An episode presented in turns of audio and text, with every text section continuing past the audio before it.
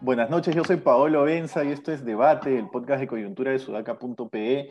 Hoy es 11 de mayo y como todos los días estamos con Alexandra Ames y David Rivera para comentar las noticias más interesantes del día. Y bueno, empezamos con política porque estamos en campaña y lo interesante es que Keiko parece estarlo buscando y buscando y buscando, ¿no? Está como, ya se dio cuenta que ese es el camino y está como explotándolo y arando, arando, arando en ese mismo camino. Y lo que ha dicho ahora es que insiste en debatir con Castillo, a pesar de que Castillo dijo que el debate no va, este, y que lo va a esperar, o sea, te espero a la salida, no sé, básicamente le estoy haciendo como una jugada de a ver si arrugas o no.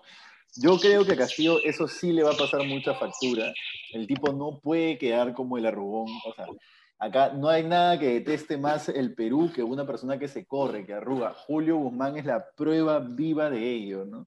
Este, entonces Keiko ya creo que lo agarró ahí y, Castillo sí equivocado.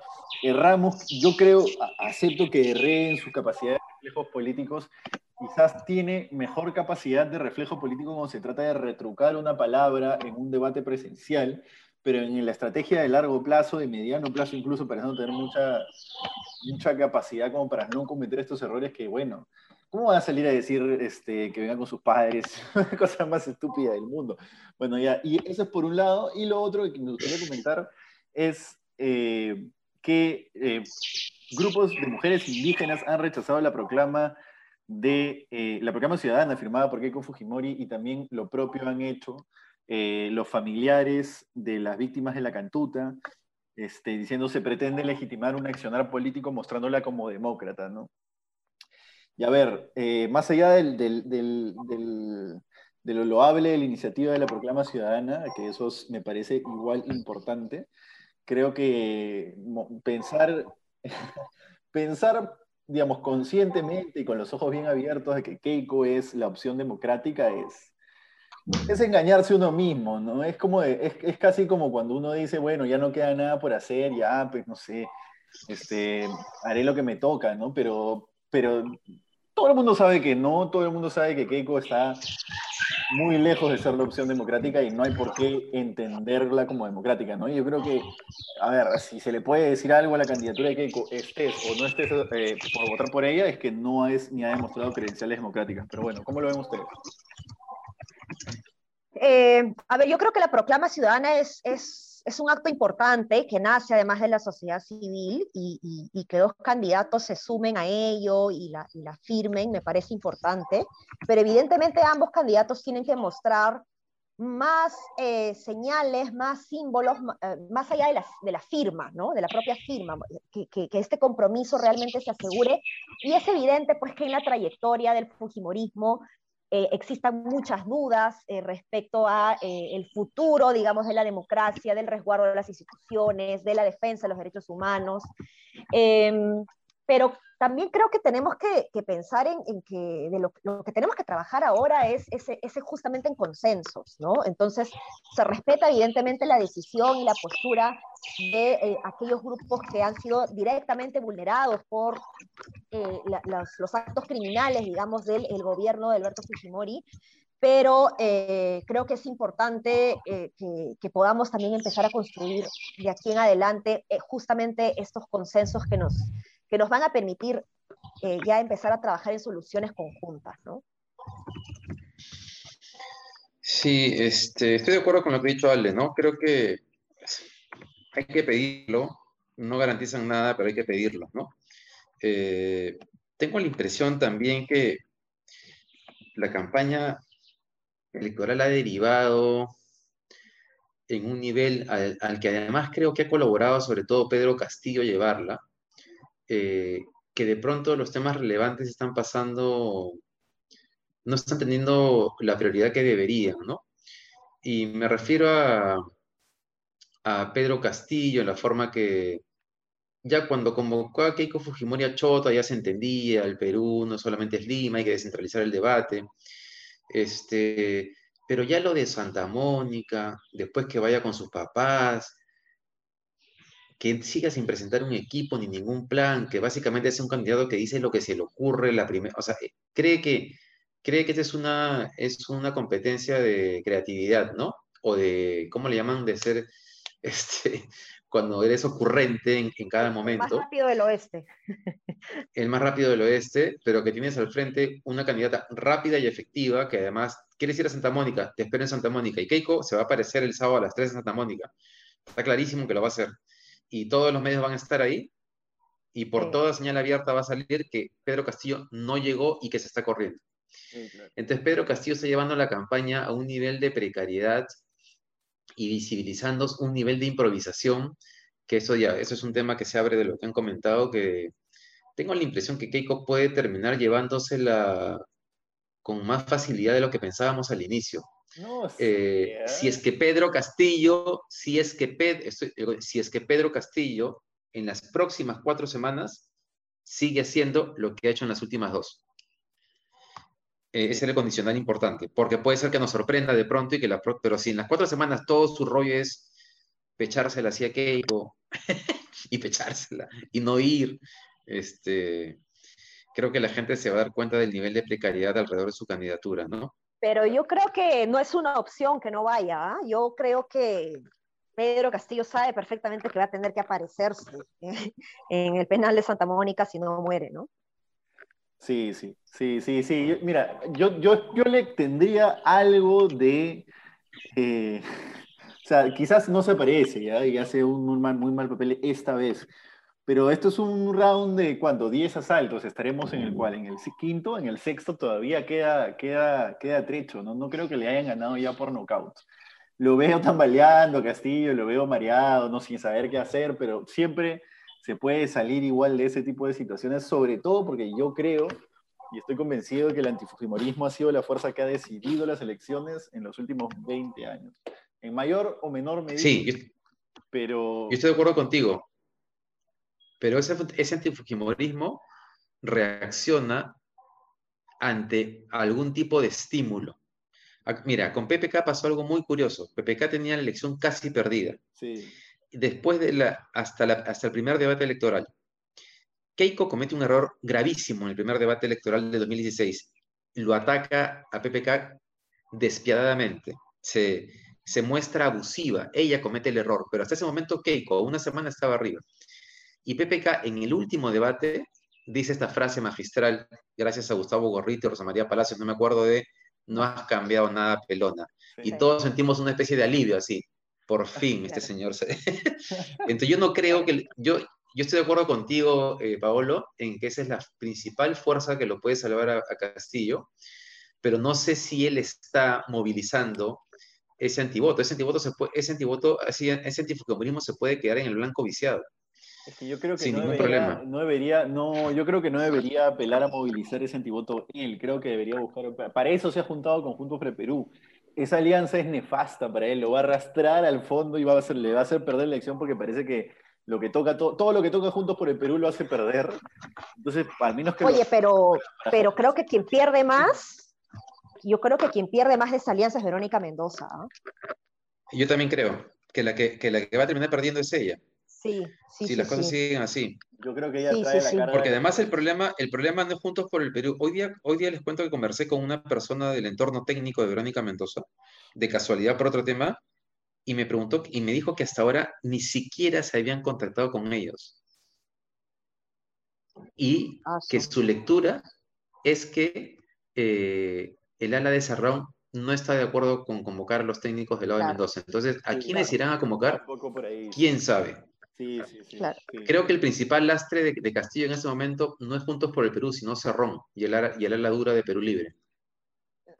Claro, evidentemente, pero a la interna en Perú Libre también pues eh, ellos mismos no han visto con buenos ojos eh, eh, la alianza con, Juntos pues. por el Perú, ¿no? O sea, no sé si les llegué a comentar, me parece que al aire aquí grabando el podcast de que justo yo había visto cuando Verónica Mendoza estaba hablando a favor de la alianza, se veía gente que tenía el símbolo de lápiz en su foto de perfil, que decía, te has unido al, al, a, a, la izquierda pituca, a la izquierda blanca, ¿no? Pero criticando a Pedro Castillo bien duro, ¿ah?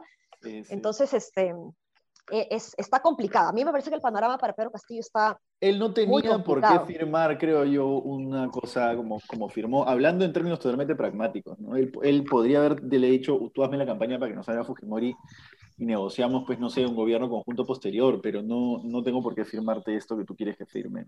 Creo que, creo que eso le va a pesar. Ahora, una cosa chiquitita, chiquitita, antes de pasar al último tema, que, que no quería dejar pasar, es que no son solamente errores, creo, los de Keiko Fujimori. O sea, Keiko Fujimori creo que se configuró en los últimos cinco años como una persona que odia la democracia peruana, que está absolutamente, eh, que digamos que la democracia entre su lista de prioridades está absolutamente relegada. Eso creo que a cualquiera le ha quedado claro. Si alguien decía votar por Keiko Fujimori, que es una decisión absolutamente respetable entre un mal y otra cosa peor, creería que salvo ese concho de, de Fujimoristas que añoran sentimentalmente el gobierno de Alberto Fujimori, que no son todos los votantes de Keiko en esta segunda vuelta, todas las otras personas deberían aceptar que, bueno, están privilegiando otras cosas, no las, cartas democráticas ni nada que se le parezca. Nada, eso, por ti. No, sí, está clarísimo. Ese, ese lado del Fujimorismo, ¿no? Que es el que más preocupa. Ese va a ser, va a ser el más difícil si es que ganan las elecciones. Ahora, si seguimos un poco la mirada del antifujimorismo, recordemos que en febrero estaba alrededor de 60, ¿no?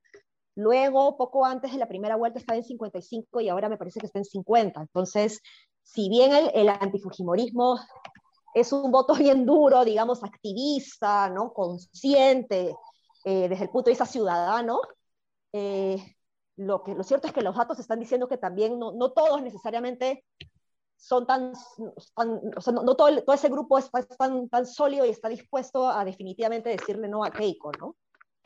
Sí, sí, sí. Sí, por eso es que decía que el, que el voto blanco y viciado puede terminar eh, tan alto como está ahora o tal vez más alto, ¿no? Mira, a mí me encantaría que gane el voto blanco y viciado, no para que haya más elecciones ni, ni nada de eso, sino para que quien entre se dé cuenta que, de que la tiene difícil y que tiene que armar consensos, ¿no? Porque en fin, no quiero promover este, el voto blanco y viciado, pero... Pero ya está muy lejos de ganar, creo, ¿no? ¿O, no? ¿O lo ves posible?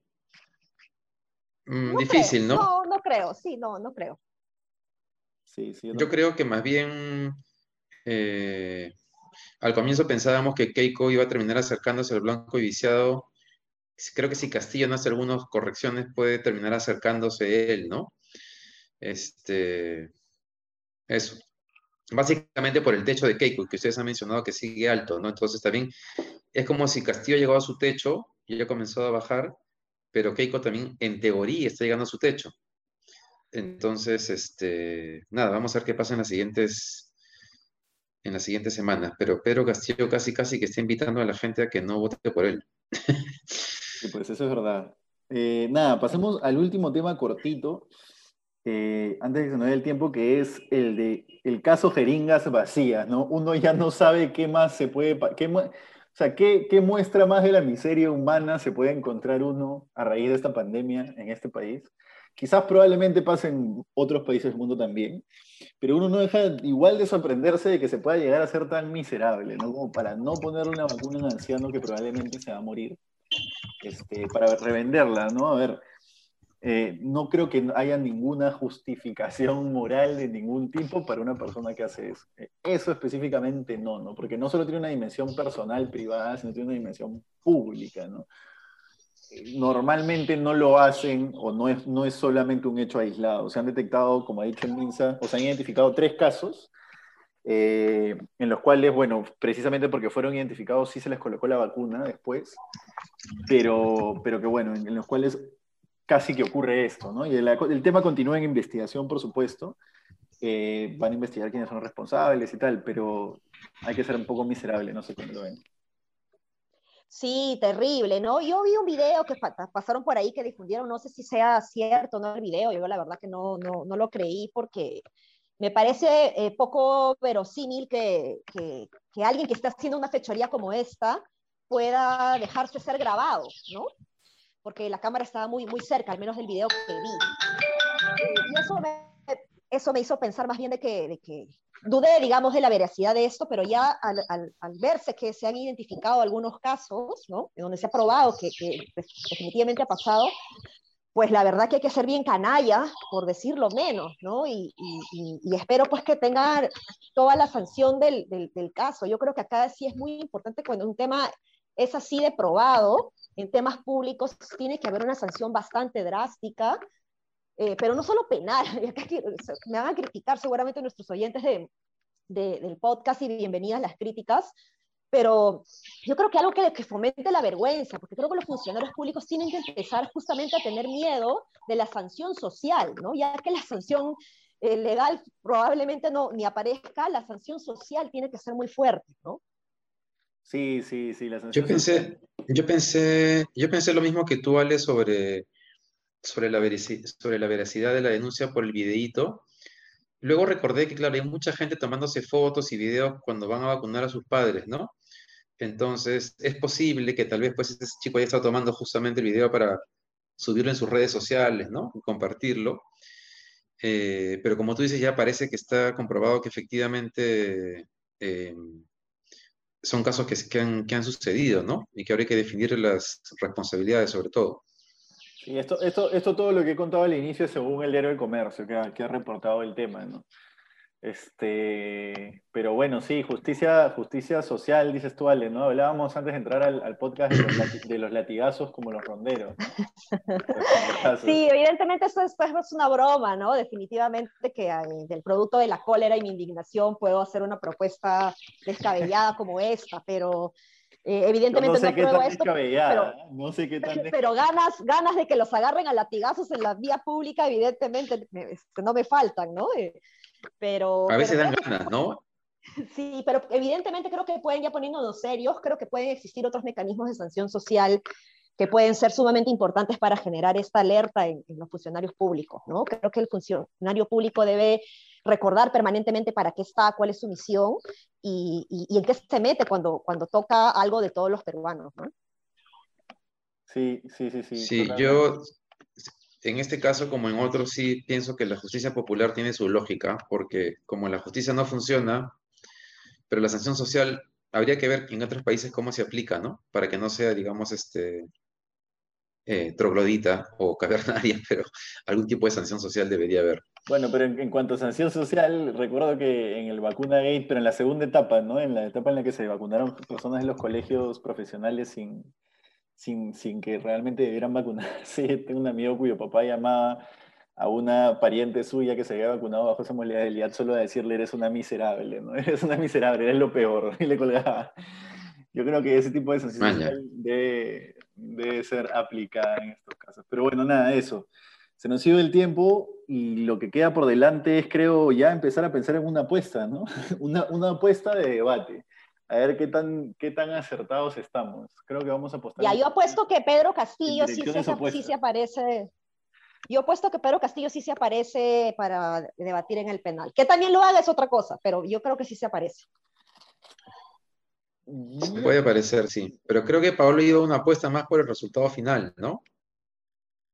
Yo creo que sí, ¿eh? yo creo que iríamos ya para la próxima semana ir pensando en una puestita, a ver qué, qué nos dicen los que nos escuchan.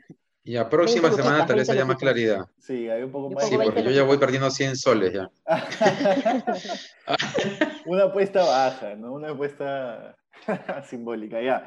Listo, nada, comenten, compartan y aquí estamos eh, mañana, mañana para comentar las noticias más importantes de mañana. Nos vemos, chau, chau. Un abrazo. Chau, adiós.